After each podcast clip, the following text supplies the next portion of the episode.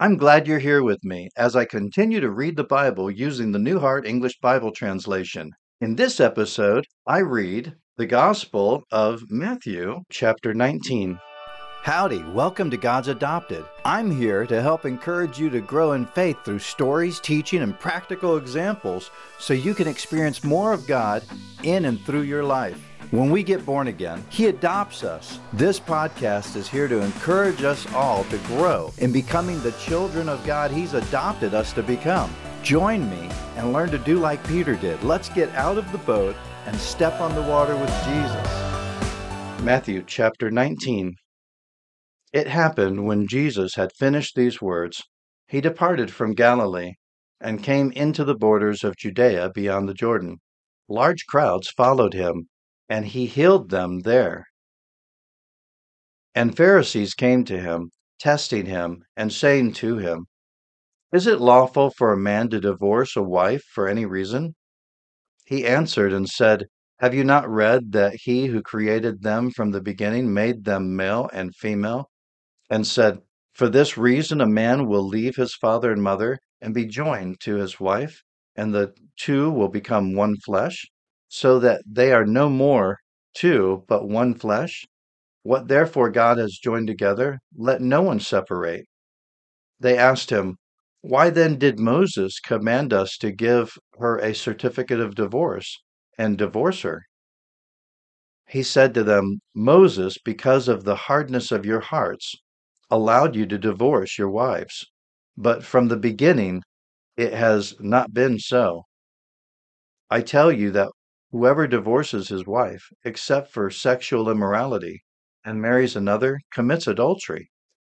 And he who marries her when she is divorced commits adultery. The disciples said to him, If this is the case of a husband with a wife, it is not expedient to marry. But he said to them, Not everyone can receive this saying, but those to whom it is given. For there are eunuchs who were born that way from their mother's womb, and there are eunuchs who were made eunuchs by men, and there are eunuchs who made themselves eunuchs for the kingdom of heaven's sake. He who is able to receive it, let him receive it.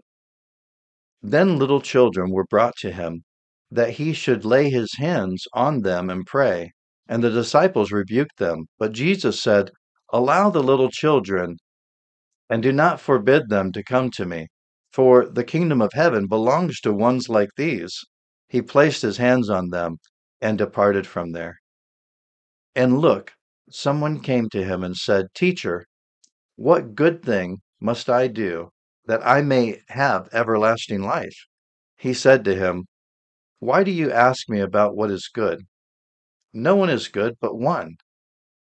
But if you want to enter into life, keep the commandments.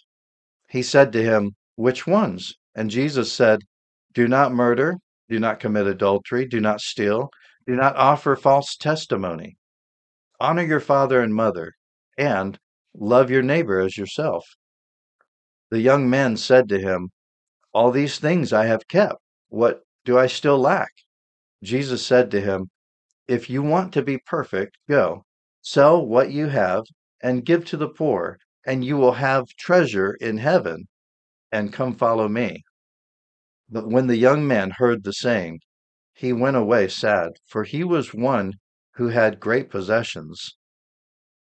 Jesus said to his disciples, Truly, I say to you, it is difficult for a rich person to enter the kingdom of heaven.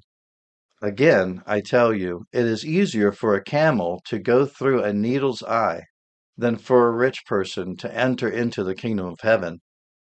When the disciples heard it, they were exceedingly astonished, saying, Who then can be saved?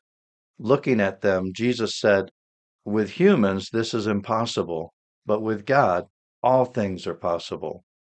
Then Peter answered, Look, we have left everything and followed you. What then will we have? Jesus said to them, Truly I tell you that you who have followed me, in the regeneration when the Son of Man will sit on the throne of his glory, you also will sit on twelve thrones, judging the twelve tribes of Israel.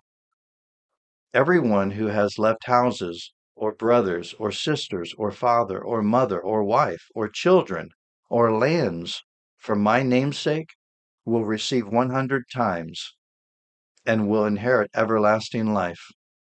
But many will be last who are first, and first who are last. I love seeing how our real living God is working in and through our real living lives in this real world. Please subscribe to this podcast and keep listening. If you've been blessed or encouraged in some way and want to leave a review, please do that by writing your review on iTunes. If you haven't already, please drop in and say howdy in our Facebook group when you can. See you next time on the water with Jesus.